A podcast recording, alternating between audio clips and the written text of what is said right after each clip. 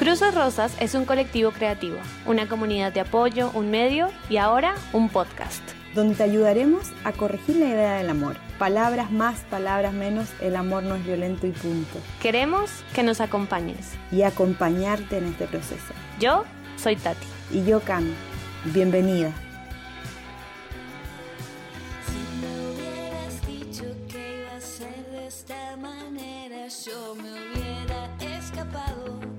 De tu sombra la primera vez que las cosas se pusieron algo raras. El que me conoce sabe que odio las segundas oportunidades. Cuando me plantar. Hola, ¿cómo están chicas? Bienvenidas al último capítulo de la temporada 1 de nuestro podcast. Estamos muy felices de haber llegado acá. De antemano pedimos disculpas porque la calidad del audio no es la mejor, pero el contenido está increíble. Así que bueno, ya para empezar, ¿cómo estás Cami? Tati, estoy súper contenta de que estemos terminando esta temporada porque hay una sensación de logrado bien bonita. No pensé que fuéramos a tener esta temporada y que fuéramos a disfrutar tanto cada episodio y como bien dijiste, nos vamos a encontrar cerrando esta temporada con un episodio con calidad técnica no muy buena, mala tal vez, pero con un contenido muy importante. Yo te recomiendo que este episodio no te lo pierdas, que lo escuches, lo compartas y sobre todo lo ejercites. Toma una pequeña libretita, toma un lápiz y haz algunos ejercicios que mientras grabamos ejercitamos y fueron de muy profunda revelación. Creo que si estás cerrando un ciclo con alguien violento o si tienes una relación que hoy día no es violenta pero en el pasado alguien te violentó, es importante que hoy hagas estos ejercicios que te aseguro te van a acercar muchísimo a tu libertad. Así que bueno, que disfrutes este capítulo. Bueno, hoy tenemos a una invitada experta en el autoconocimiento. Se llama Ana Cerón, es erotóloga, escritora y psicoterapeuta corporal. Enseña mucho sobre la feminidad en sus conferencias, donde transmite la importancia de las sensaciones para alcanzar la plenitud. En el año 2009 fue condecorada con el Premio Nacional de la Mujer. Ana, es un placer tenerte hoy conversando con nosotras. ¿Cómo estás? Tati Cami, muchas gracias por la invitación. Muy emocionada, muy emocionada con este proyecto de ustedes y sobre todo hablar de no solamente del problema, sino ahora cómo lo vamos a solucionar, ¿no? Ana, ¿y qué es una erotóloga? ¿Podrías explicarnos un poquito? La erotología lo que te enseña, erótica quiere decir capacidad de relacionarte, de qué manera me vinculo nos enseña a cuestionarnos, ¿por qué estoy viviendo esto? A mí cómo me hace sentir, pero no desde la cabeza, sino desde el lenguaje corporal. Mi lenguaje corporal habla muchísimo más. Tu cuerpo grita lo que nosotros nos callamos. Entonces, a través del cuerpo, ¿cómo me estoy sintiendo? La postura corporal es la que nos lleva también a tener ciertas reacciones y a veces a sentirnos incapaces de seguir adelante. Por ejemplo, baja tu cara y trata de sonreír.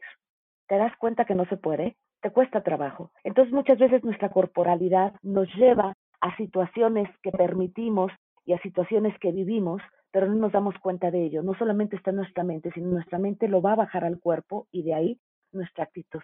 Vas a ver qué interesante es ahorita que te lo platiques con ejemplos.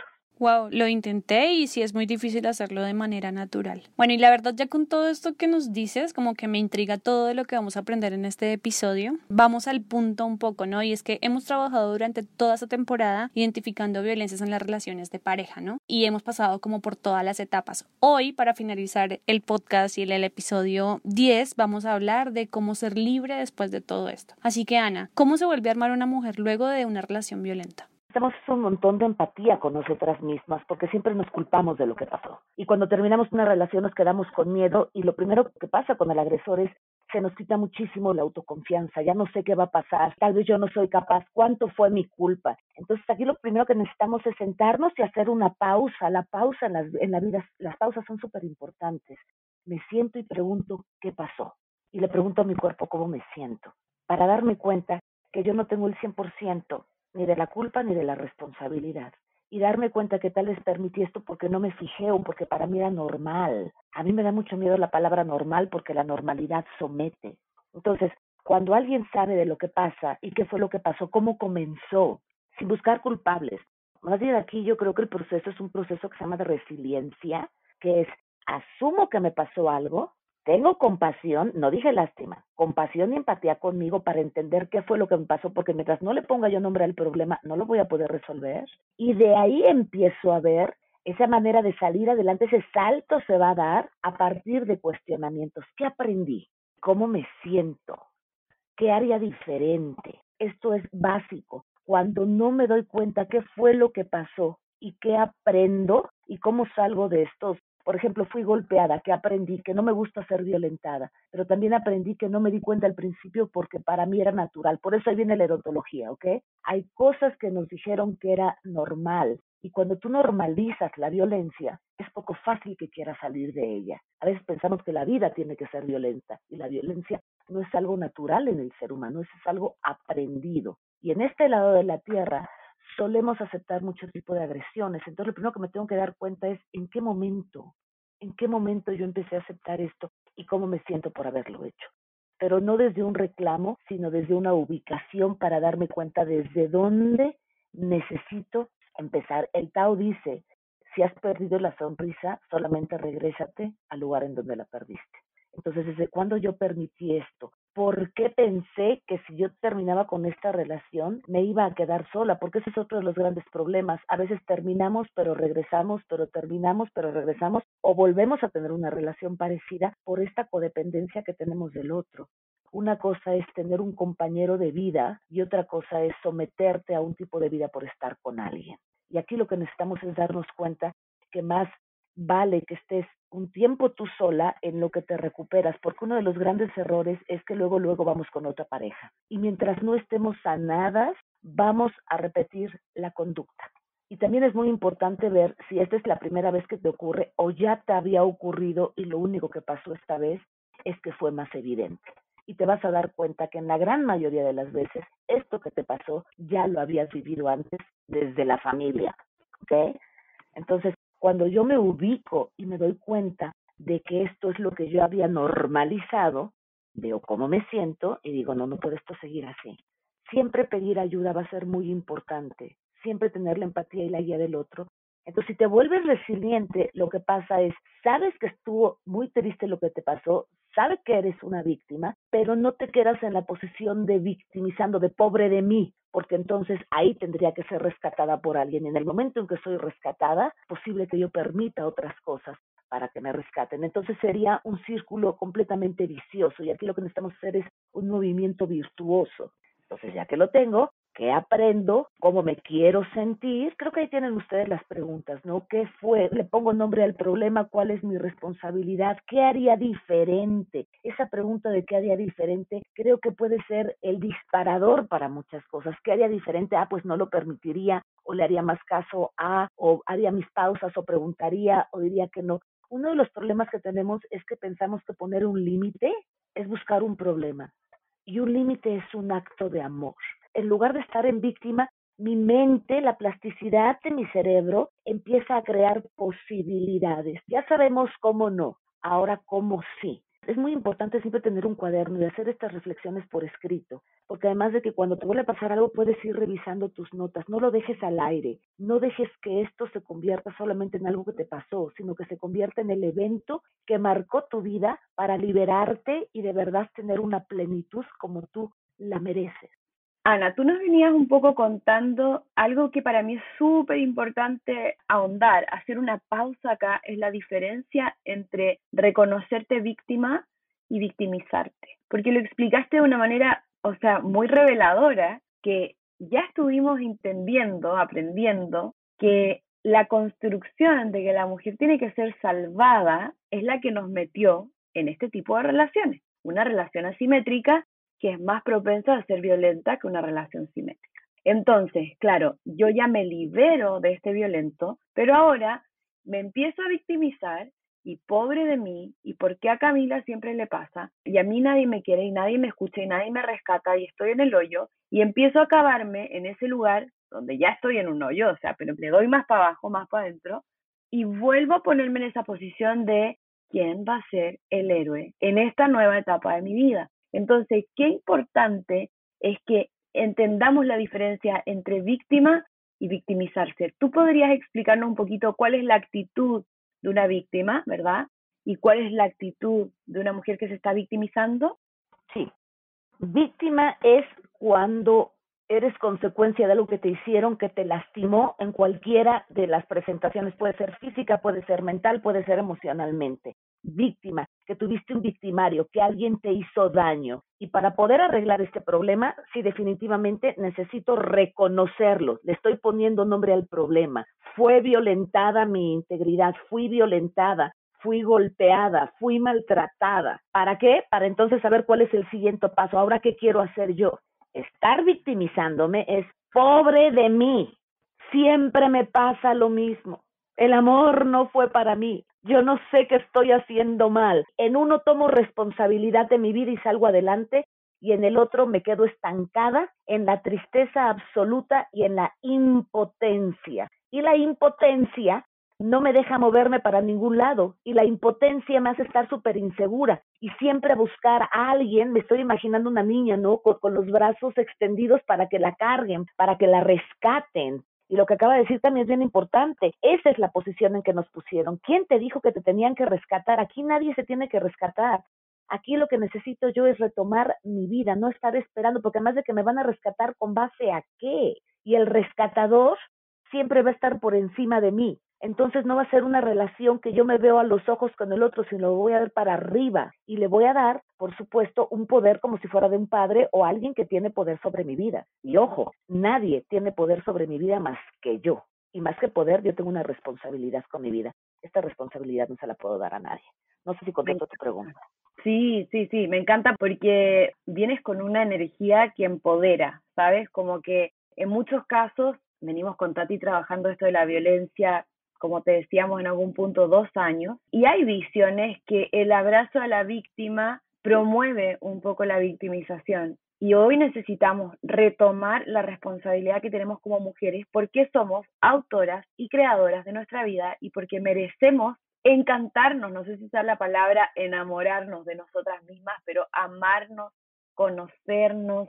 Creo que hay algo increíble que propones que es no tener miedo a la soledad. Lo mencionaste hace un ratito, no tener miedo a la soledad. Y aquí algo que pasa es que las mujeres que han vivido violencia tienen frases de sus exparejas, o sea, deja el golpe o la cicatriz, malos recuerdos, pero hay, pareciera que hay frases que nuestro cerebro albergó, creyó, entonces incluso muchos años después esas frases hacen eco en tu cabeza, como por ejemplo, nadie te va a querer. Te creíste esa frase, la hiciste propia entonces, tu experiencia es que, claro, no eres querible, vives como una persona no querible. En ese punto, donde puede haber chicas que Ana hayan terminado su relación violenta hace cuatro meses, algunas un año, otras ayer, pero habemos mujeres que nuestra relación violenta fue hace diez años y estamos todavía, diez años después, trabajando lo que eso significó. ¿Cómo conecto conmigo? Tú tienes ahí mucho material que habla de conectar con el femenino. ¿Qué es eso? ¿Cómo se hace, Ana? Lo que la persona, lo que el agresor nos quita es la confianza en nosotros mismos, el sentir que somos valiosas. Aquí la palabra autoestima creo que es la palabra que podría venir, ¿no? Autoestima para muchas personas es cuánto me quiero, pero ¿cómo voy a pensar que me quiero o que cuánto me quiero si alguien me dijo que yo no era querible? Entonces a mí la definición de autoestima que me gusta más es la del creador de la palabra autoestima, que es saber que me puedo hacer cargo de mí misma. Fíjate qué maravilla. Si sé que me puedo hacer cargo de mí misma, entonces sí me quiero, entonces me respeto, entonces salgo adelante, entonces confío en mí. ¿Cómo quieren que me quiera? Yo creo que desde ahí, desde la construcción de esa palabra, es donde nos quedamos sentadas y asustadas. Si sé que me puedo hacer cargo de mí mismo, que sé que no va a ser tan fácil, pero seguramente voy a salir adelante porque puedo, ¿sí? Entonces ahí me regreso y reviso y cuáles son mis fortalezas. Todos mis defectos ya me los dijo todo el mundo, porque en estas sociedades todo el mundo nos dice lo que no tenemos y lo que no somos. Pero aquí por eso te digo un cuadernito. ¿Qué sí soy? Soy inteligente y soy buena para esto. Y antes de esta relación me encantaba danzar y me gustaba sonreír y mi mirada es voltear a verme a mí. La manera en que me reconstruyo es voltear a verme a mí nuevamente para ver qué es lo que necesito reconstruir. Y estas palabras es muy importante que hagas, tomen nota por favor, escribes, por ejemplo, nadie te va a querer, no sirves para nada, no eres mujer, ¿ok? escribes la palabra, la lees y dices cómo me siento. Y después, en ese momento, dos minutos después, después de un silencio, escribes qué piensas al respecto. Fíjate cómo tú solita estás sanando eso. Y tal vez en terapia lo vas a tener que hablar, pero aquí de lo que se trata es que no se vaya tan profundamente esa palabra hasta nuestro inconsciente para que actuemos confirmando lo que nos dijo alguien más. A ver, este ejercicio que queremos hacerlo, yo acá tengo un- una hoja.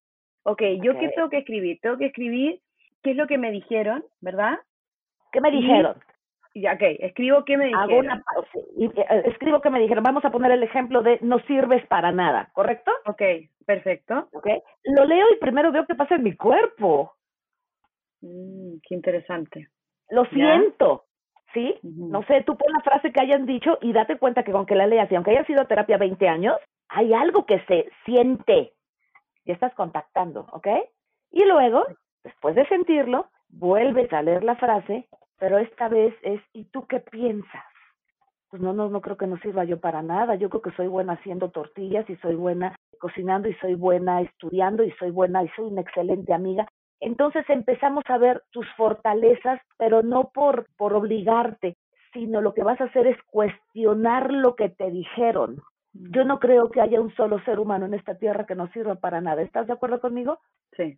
Y luego transformas la frase. No es lo mismo decir no sirvo para nada a decir soy buena en algunas cosas y otras las tengo que aprender. ¿Qué sientes cuando te estoy diciendo esto? A mí yo lo que escribí, sí, mira, yo escribí una frase que me dijo, esta pésima relación que tuve, yo estaba acostada llorando, fue una escena bien triste, me miro para allá y digo, qué triste, qué tristeza de, de escena. Entonces yo estaba acostada en mi cama, lloraba porque habíamos tenido un- una pelea y él me destapa así muy agresivamente y yo tenía 20, 20 años, 21 años y como que apunta a mi cuerpo y me dice, mírate, nadie te va a querer. Y eso para mí, 30 años después, ha hecho un eco tan, ha sido, mira, que te lo cuento y me duele. Me duele porque sé que le creí, le creí y he trabajado esto tanto tiempo y es como una frase que no puedo olvidar. O sea, es como que, y me digo, pero ¿cómo le puede creer?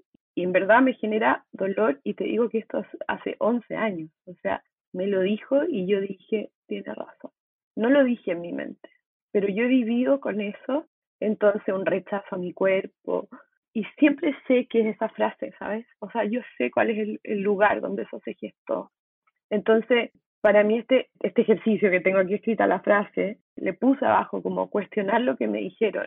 Y tal vez como es una frase dolorosa, me ha costado volver atrás las veces suficientes, pero incluso eso me dolió más que la violencia física que llegué a experimentar. O sea, me lo creí profundamente y me siento muy mal de, de cómo eso me ha, me ha limitado tantos años, ¿sabes? O sea, y ahí digo algo como, si fuiste víctima, es, toma mucho tiempo sanar. No sé, mi experiencia que ha sido ha sido bastante más difícil de lo que yo pensé. Y a veces siento que otras que ni siquiera le han entrado a la sanidad eh, se ven más resueltas y, y parece como que quedó muy en el pasado.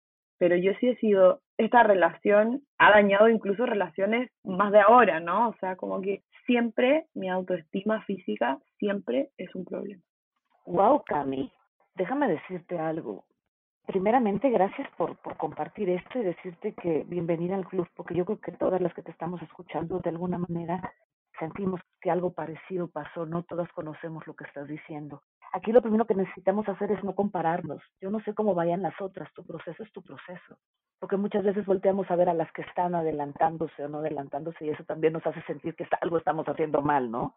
El cuerpo es uno de los targets más importantes de las cosas que nos pueden lastimar porque nos dijeron que nuestra belleza dependía de cuánto nos iban a caer de nuestra belleza, ¿correcto? Entonces date cuenta la perversidad de lo que te dijeron. Pero ahora la pregunta que yo te hago es, ¿cuánto tiempo te quieres sentir así? Porque date cuenta cómo está ahorita tu postura corporal que me lo estás contando. Te estoy imaginando perfecto. Con los hombros para adelante, ¿correcto? Sí. Los hombros para adelante lo que hacen es cerrar el corazón y no te permiten respirar. Cuando no puedes respirar, entra la angustia y entra la alarma. Te invito, si me permites, a que respires profundo y te sientes recargada. Es que este es el principio. La corporalidad te dice porque a veces no podemos salir adelante. Siéntate y haz tus hombros para atrás y vuelve a pensar en la palabra que me dijiste. ¿Me la podrías repetir, por favor? Me cuesta un montón, ¿eh? pero eh, mírate, nadie te va a querer así. Así como. ¿Quién es nadie? No todo el mundo piensa como él. ¿Y desde cuándo te quieren por el físico? ¿Qué si tienes que es tan amable de ti? Si te das cuenta cómo el proceso y qué tan amable puedes ser con tus palabras? Y mira, qué lástima que no nos podemos ver, pero a ver, ¿me permites para el público hacer un ejercicio? Aquí estoy, sí. Fíjate bien, necesito que hagas una mariposa con tus manos, es decir, tus dos dedos pulgares están unidos y parecen unas alas, ¿correcto? Sí. sí. Ok. Necesito que te la pongas en el pecho, los dos dedos exactamente en medio, y con los deditos de las alas te des unos golpecitos, como si fueran aletazos. Solamente déjalo ahí 10 segundos. Este ejercicio es uno de los ejercicios más importantes que hay de contención para la violencia. ¿Cómo se siente? Rico. ¿Te Cariño. Vas- Ya sonreíste, ok. Y lo haces hasta que cambie tu respiración. Cuando cambia la respiración, te estás autorregulando. Y no le tengas miedo a la frase. Rompe esa frase. ¿Quién es nadie? ¿Qué es querer? ¿Qué es así? La frase completa puede ser dolorosa, pero si la rompes, si la partes, sientes que te puedes hacer cargo de ti. Lo que es más nadie- impactante, porque esto lo he hablado, hoy no sé la cantidad de veces, al principio yo esto lo contaba como que fuera la historia de otra persona. Yo lo contaba con una frialdad que yo decía, o sea, no se me mueve un pelo. Y estoy contando algo terrible porque eso, o sea, digamos que es el episodio que a mí más me dolió, pero no es el episodio que en el relato eh, impacta más. Y en un momento llego a terapia y digo, oye, no puedo creer que, o sea, ¿por qué no conecto con esto que me pasó? O sea, porque yo cuento la historia de otra persona cuando cuento esta historia. Entonces, no ha sido hace tantos años que esto yo lo empecé a trabajar conectando. Entonces, vivencio mi proceso después de una relación muy mala. Considero que es un desafío, que hay que ponerle muchas ganas, que hay que, son muchas las etapas que uno tiene que pasar. O sea, no es ningún, no es ni una sola terapia, pero tampoco es solamente la terapia, porque depende de la, de, de ese espacio que yo me doy para, por ejemplo, terminando de, grabar este capítulo, tengo que ir a re- revisar esta frase, porque me, ¿cuánto tiempo? Tú me preguntas, ¿cuánto tiempo más crees que te duela? Es que yo querría que no me hubiese dolido tanto, pero en mi capacidad y en mi machismo de los 21 años, yo era lo que un hombre decía que yo era. Entonces, hoy tengo otras herramientas y no digo que no me duele cuando alguien me, me rechaza físicamente porque es como mi herida más brutal, o sea, eh, ahí es como que tengo el corazón abierto todavía.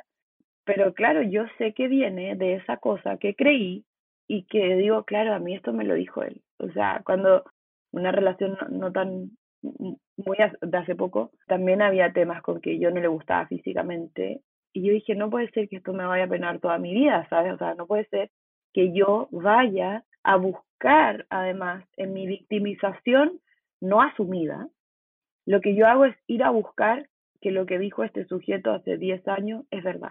Entonces, por favor, dime que, o sea, le voy a, quiero encontrarle la razón. Entonces, me voy a vincular con estos hombres que me van a recordar que eso es verdad, ¿no? Hombres superficiales. Entonces, ahí voy y me pongo para yo, en mis noches de victimizarme, decir, es verdad lo que me dijeron hace 10 años.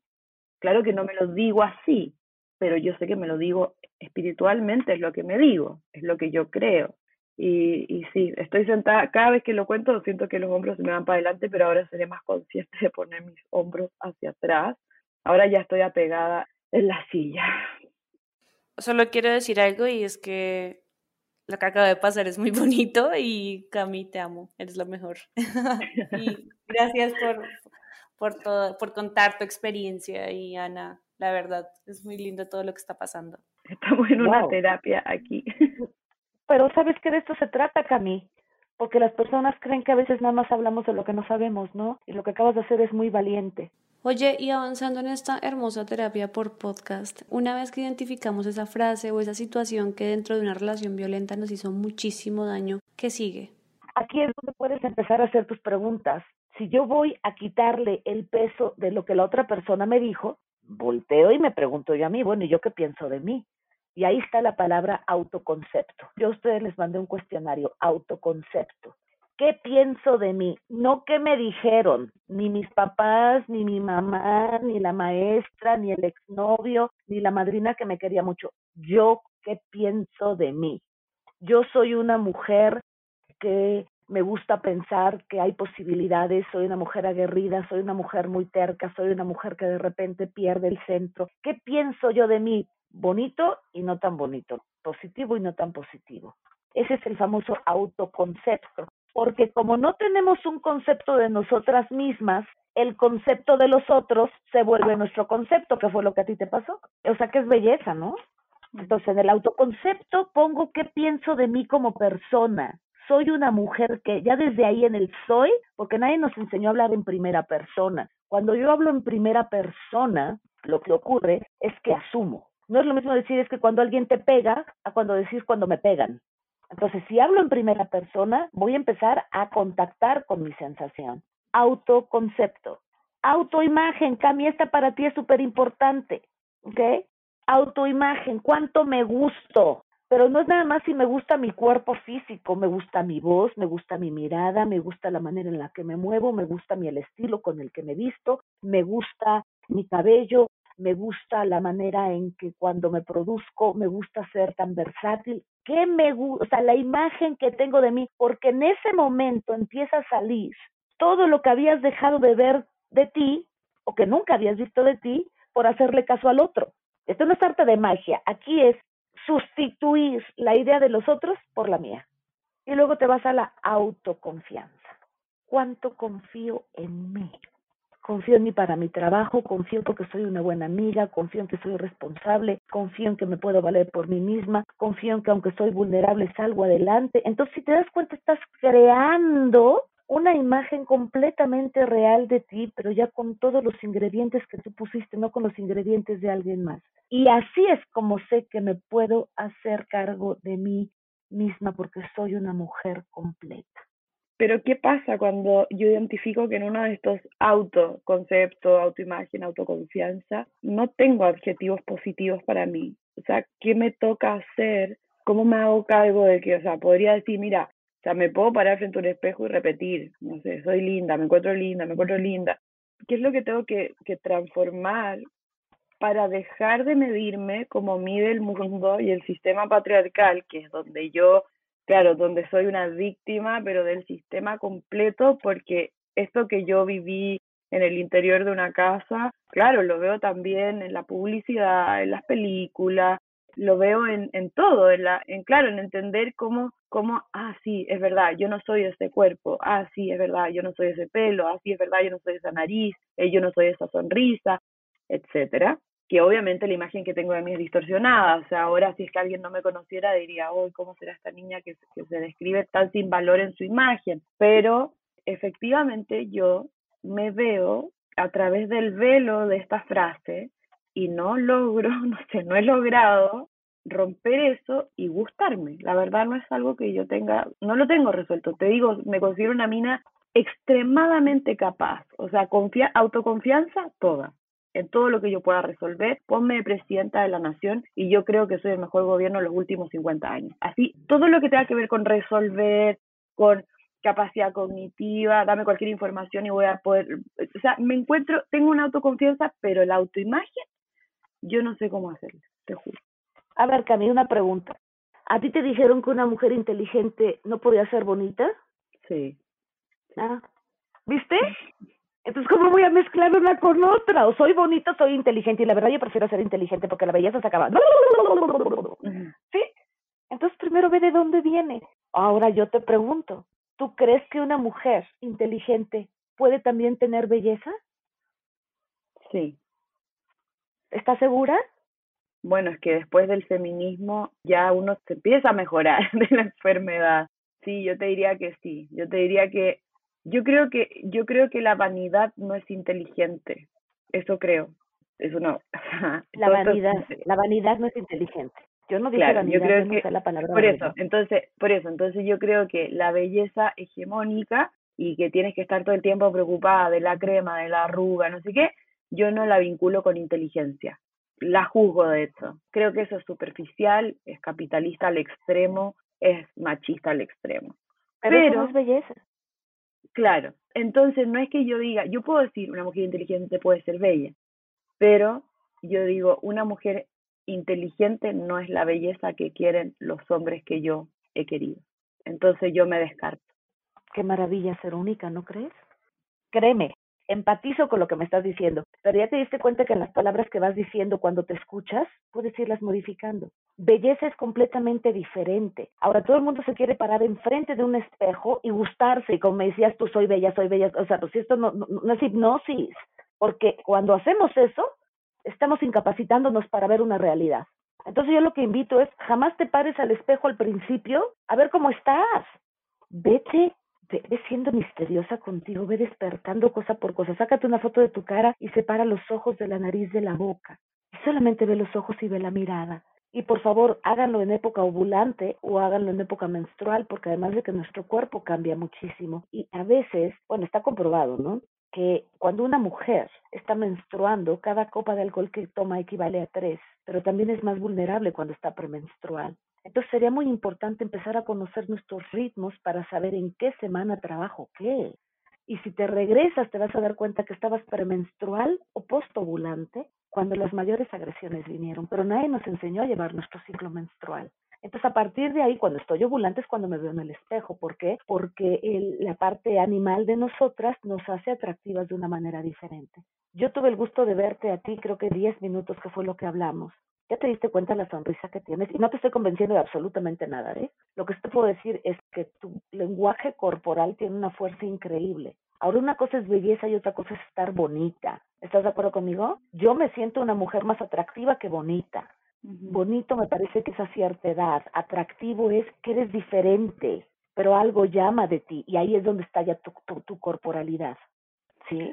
Sí, yo encuentro que es súper heavy el darme cuenta y me doy cuenta todo el tiempo, porque esto ha sido, una vez mi psicóloga me dijo, ¿por qué te metiste a hacer esto? Esto de cruces rosas, como, ¿qué hay detrás de esto? Y yo, claro, tengo un montón de cosas que quiero que nunca más le pase a nadie, quiero que nunca ninguna de mis hijas se vea en esta situación, o sea, tengo algo, pero también tengo mi propia sanidad, mi propia necesidad de abrazar eso que permití, etcétera, ¿no? Pero es muy fuerte porque puedes terminar la relación, digamos, el noviazgo o el matrimonio, pero hay que terminar con las ataduras también. Quiero mencionar la importancia de entender el término, porque se termina la relación, pero también hay que tener un momento donde uno diga que se ha terminado la autoridad, que tenían todas esas palabras, todos esos dichos. La verdad teníamos preparado una entrevista bastante diferente. Me considero como muy sorprendida por el resultado que tuvo simplemente el primer ejercicio que nos diste, Ana. Esto de de reconocer, y no me lo esperaba hacer, pero reconocer que hemos terminado relaciones, pero que, parece que en algunas cosas no se ha terminado, no se ha terminado, que sigue ahí. Entonces, si tú estás en una etapa donde terminaste la relación violenta, y puede ser hace un montón de tiempo como yo, o hace no tanto y recién tomaste la valentía, tuviste la valentía de, de moverte, sería bueno que puedas hacer el ejercicio de escribir, de escribir eso que te dolió. Creo que que la relación violenta en muchos casos nos sigue penando. Me impresiona todo el tiempo que ha pasado con la mía. Y les recomendaría hacer tal cual el ejercicio que hicimos con Ana, de tomar una hoja, escribir eso que te dolió, leerlo. No sé, siento que todo esto me pasó por, por ser siempre participativa, pero lo recomiendo. Ana, ¿cómo es el proceso para sanar? ¿Hay un proceso para sanar? ¿Hay, ¿hay algún ABC para esto? Primeramente, yo quiero decirte algo, mientras más quieras cortar, más se va a quedar. Lo que resistes persiste. Si todos los días estoy yo diciendo que quiero cortar con esto porque ya no me funciona, todos los días está viviendo en mi vida. La única manera de lograrlo es ir sustituyendo. Porque entonces, ¿por qué tú no usas los calcetines de cuando ibas en preprimaria o de cuando ibas al liceo? Porque ya no te quedan, ¿correcto? Pero si tú quieres quitarte algo al 100%, tu estructura se puede caer. Aquí hay que sustituir, aquí las bases primero, a la base le pones un sustento que es hacerte los cuestionamientos y todo esto, y automáticamente va cambiando la autoimagen y esa necesidad de hacerte de ello por saber que está en tu pasado y todo el mundo quiere olvidar. Y nuestra mente ha tenido una evolución de millones de años para recordar. Yo no creo en el perdón, yo creo en la comprensión. Perdón es un concepto que a la fecha yo no entiendo, pero si comprendo, ya no tengo que perdonar, sino entiendo por qué pasó y lo puedo cambiar. No sé si me estoy explicando. Eso de ya me perdoné por haber hecho lo que hice, ouch. Más bien ya comprendí por qué lo hice y me doy cuenta que no necesito volver a hacerlo. O me doy cuenta que necesito trabajar en esto para no volver a caer en aquello. Entonces me parece que es mucho más factible poder crecer con eso. Ahora, el proceso de duelo es un proceso de duelo, es un proceso de pérdida. Entonces puedes estar enojada y luego te puedes poner muy triste, y pero realmente el proceso de cada quien yo no te podría estandarizar. Lo que sí te puedo decir es que cuando me acojo a mí misma, cuando me doy cuenta de lo que pasó, me doy cuenta de que mi dignidad está en juego cuando me victimizo, porque estoy dándole la razón al otro. Entonces, lo primero que trabajamos es nuestra dignidad. Yo siempre mando esto de autoconcepto. Bueno, siempre les mando el primer, le, trabajamos primero en el qué pasó, qué responsabilidad tienes, que agradecer, cuál es tu mejor versión, ta, ta, ta. Y luego nos vamos a lo de autoimagen, que ustedes ya tienen los cuestionarios. También te mandé los mandatos. Son cosas que te ocurrieron común y corriente en tu infancia, pero cuando te das cuenta y luego ves cuál es el significado, te vas a dar cuenta por qué permitiste lo que permitiste. ¿Y qué hacer cuando vienen estos pensamientos hirientes del pasado? Me marcó ese uno, pero, pero ¿qué hacer cuando hay un eco en la cabeza? Hagamos este ejercicio. Piensa en algo que no te gustó o vuelve a pensar en esa frase. Katy, te estoy incluyendo, ¿eh? pero estoy más con Cami, pero es contigo también. ¿Puedes pensar en ella, Cami? En la frase, me, me voy a sentar derecha primero. Sí, sí puedo pensar en la frase, ya la tengo. Ok, Ahora necesito que extiendas tu mano derecha como si estuvieras diciendo alto. ¿Qué pasa cuando piensas en esa frase y pones tu mano en alto? Siento que se detiene en mi mano, en la palma, o sea, siento como, siento más pesada mi palma. Ok, porque rebota y no te llega. Siente tu palma, pero siente tu cuerpo. ¿Sientes la diferencia? Sí es que es impresionante el trabajo corporal. Mm. Entonces, cuando nosotros empezamos con este mantra de todas las cosas que no somos, tú a ti misma te pones el espérame tantito, así no. Entonces cada vez vas ah. alejando más, pero realmente, no nada más en tu mente, realmente tu cuerpo te va ayudando a conformar esto. Entonces, ah, ya sé que cuando vengo yo, que me convierto en mi peor enemiga porque lo logran, me convierto en mi, en mi victimizadora más grande, me pongo mi mano y digo así, ¿no? Pero es que no tengo la belleza.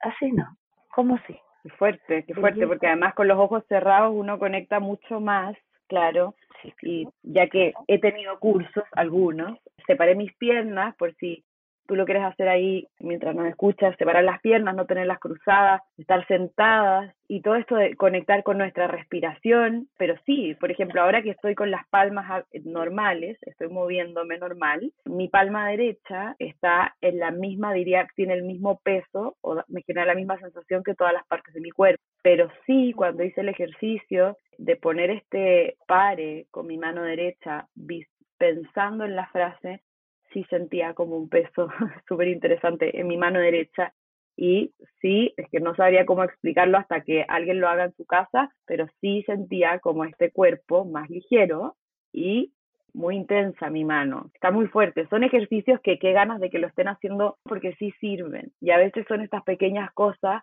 que creo que son estos tips que hacen tanta falta, o sea, el escuchar tu cuerpo, así, ¿no? En uno de los capítulos una chica que Melanie Tobal nos habló de violencia psicológica y también tocó muchísimo el punto de cómo su cuerpo le denunció que lo que vivía era violencia antes que su cabeza.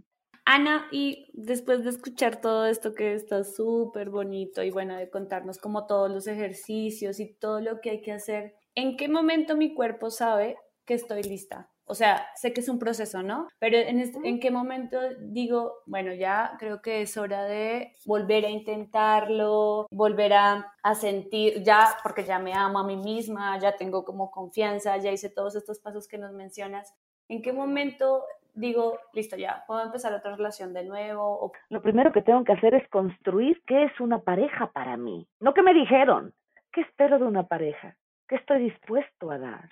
Porque nuevamente estoy consciente, no estoy viviendo bajo lo que me dijeron. Que es una pareja para mí, alguien que te quiere y te apoya y somos uno mismo. Entonces ya con ese concepto, cariño, date cuenta en la posición en la que te estás poniendo. Pero cuando tengo claro que espero de una pareja y que estoy dispuesto a dar después del concepto de pareja, voy muchísimo más clara. Y luego yo no sé por qué queremos confiar en los otros.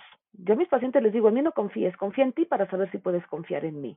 Entonces vuelvo a quedar yo con el poder. Y si algo no me sale y algo no me checa, no decir, ay, estoy loca, sino, pero eso es automático porque empiezas a obedecer a tu cuerpo. El proceso psicológico puede sonar muchísimo más difícil cuando no incluyes el cuerpo, porque tu cuerpo se va liberando, tu cuerpo se va liberando. Entonces llega un momento en que ya la sensación de cuando estás con alguien, si te das cuenta, en el caso de Cami, si me permites, eh, al estoy hablando con alguien estoy sintiendo que los hombros vienen para abajo, algo está mi cuerpo percibiendo que mis ojos no quieren ver. Hay un dicho que dice, cuando ves lo que necesitas ver para sentirte bien, desconfía de tus ojos. Mi cuerpo está diciendo algo, será la voz del Señor, la manera en la que me está mirando, la manera en la que está volteando a ver a otras, pero en ese momento lo pescas. Y sabes que una vez que tu cuerpo está integrado contigo, por eso nos separaron el cuerpo de la mente, porque el cuerpo-mente, tu mente es parte de tu cuerpo y tu cuerpo es parte de tu mente. En el momento en que tu cuerpo-mente están contactados, eres dueña de tu propia vida. Entonces es, tengo ganas de conocer gente y voy a ir piano, piano, voy a ir piano, piano. Esto es como después de que te operaron y te dieron caldito de pollo tres semanas, no te puedes ir a comer un chancho al día siguiente, ¿correcto? Sino vas poco a poco y luego te vas dando cuenta que hay cosas que ya no te gustan y ya no se te antojan. Y acuérdate que el ser humano traemos unas antenas. En la frecuencia en la que yo estoy vibrando, voy a traer y me va a traer a la gente que está en la misma onda que yo. Pero resulta que yo no estoy en la misma onda. Y en el momento en que no estoy con la misma onda, ya no me atrae la misma cantidad de personas. Ya no me peleo con el que tenga un concepto diferente al mío. Solamente sé que ahí ya no. Y esta manita, que no siempre se la tienes que poner a las personas, sino nada más te la imaginas, ya cuando sabes que estás poniendo la mano es porque tienes que irte con más cuidado. Entonces ahí está la autoconfianza, no en mi mente, sino en que tengo la capacidad de distinguir lo que me hace bien y no me hace bien. Pero te das cuenta que todos los conceptos son simples y amables, nada elaborado, todo está en tu cuerpo y de repente el corazón te late y de repente tú te das cuenta que te estás acercando al otro, pero desde un vínculo diferente. Y te vas con mucho más cuidado porque también nos dijeron que el enamoramiento era lo máximo. El enamoramiento nada más dura dos años y me encanta a mí esto de enamoramiento es en el amor te miento. Entonces la relación también se basa en lo que yo pienso, no en lo que dice la sociedad. Ahora, tampoco tienes que ir con pancartas a la calle diciendo todo el mundo está mal, ¿no? Solamente si tú estás bien, tu mundo está bien. Y aprendes a relacionarte y a vincularte desde un respeto con los demás también. Y fíjate que el lenguaje cambia mucho. No es lo mismo decirle a la gente, es que estás mal, a decirle yo pienso diferente. Entonces tú te vuelves dueña de tus palabras, te vuelves dueña de tus relaciones, empiezas a tener un discurso más real. Y si tal vez no tienes ahora siete mil amigos, porque quien es amigo de todo el mundo no es amigo de nadie, ¿no? Pero sí tienes relaciones y vínculos muchísimo más fuertes. Y ahí es donde la resiliencia te ayuda. Me ocurrió algo, vivo mi duelo, pero salgo adelante y esta historia no me permite volver a permitir muchísimas otras cosas. Y no es por arte de magia, ¿eh? esto se llama transformación. La gente no puede cambiar porque regresa a lo mismo, pero si te transformas, esto que te pesaba se convierte en cimientos para ir adelante. Y no te estoy hablando de una utopía, te está hablando de alguien que también sufrió violencia, que mataron a mi hijo, o sea, sé de lo que te estoy hablando. Pero sí sé que hay procesos que pueden ser muy largos porque los queremos hacer desde la cabeza y necesita ser desde el cuerpo. Y necesitamos empatía con nosotras. Y necesitamos decir, pero ¿cómo fui tan tonta para permitir esto? Fíjate nada más que traería yo en la mente para permitir esto. Y después, ¿cómo sirvo con esto? ¿Cómo, eh, la palabra ayudar a mí me causa mucho, mucho, mucho conflicto, ¿no? Ayudar, no. ¿Cómo sirvo? Si estás viendo, no vas a meterte en todas las relaciones, pero cuando alguien te pide escucha, decirle yo me parece que necesitarías tener un poco más de reflexión sobre lo que está pasando o cómo te ves dentro de cinco años en esta relación. Todo esto es una evolución y es todos los días hasta que se te convierte en un hábito de vida el bienestar. No es lo mismo estar bien que tener bienestar ahora en pandemia, ¿cómo estás? Estoy bien, pero fíjate que me pasó y entonces no estás bien. El bienestar es hacer un montón de cosas que ayudan a mi vida a hacer una vida mucho más digna, mucho más fácil, mucho más contenta. No sé si me estoy explicando. Sí, sí, eh, está súper claro y creo que fue como la mejor forma para ir concluyendo este capítulo. Estamos muy agradecidas, la verdad, por haber como escuchado todo esto, por todo lo que pasó en este episodio. O sea, fue como súper lindo y conmovedor. Primero que Cami fuera tan honesta y que tú la estuvieras ayudando. Entonces, muchísimas gracias. Estaría bueno que las personas que lo están escuchando, que nos comenten qué sintieron, si les sirvió, qué les ha pasado, qué piensan después de escucharlo. Entonces, coméntenos y díganos en nuestras redes sociales. Sí, estuvo muy poderoso. La verdad, qué linda forma de cerrar. Te lo agradezco, Ana, de corazón. Espero que haya sido una linda experiencia para ti, un buen ejercicio real para mostrar que hay formas para sanar. Cami, me tienes llorando hace media hora. O sea, estoy conmovida porque además de que qué valiente eres, qué valiente eres y te lo agradezco infinita, infinitamente. Las mujeres valientes somos hermosas, ¿sabías? Digo, por si en tu concepto de belleza no está eso. Las mujeres valientes tenemos una dignidad tan hermosa y nuestra mirada es tan fuerte que estoy segura que te la vas a empezar a ver. Y de verdad espero que todo el mundo que haya escuchado, que haya tenido la bondad de escuchar, ojalá y les deje algo en sus vidas. Por favor, cualquier pregunta, cualquier cosa que yo podría acompañarlas, por favor no duden en hacerlo y de verdad espero que se hayan llevado lo, lo que realmente esperaban de este conversatorio. No tengo más que gratitud con ustedes y gracias por recordarme nuestra vulnerabilidad y lo que sí podemos hacer las mujeres cuando estamos juntas en otra frecuencia.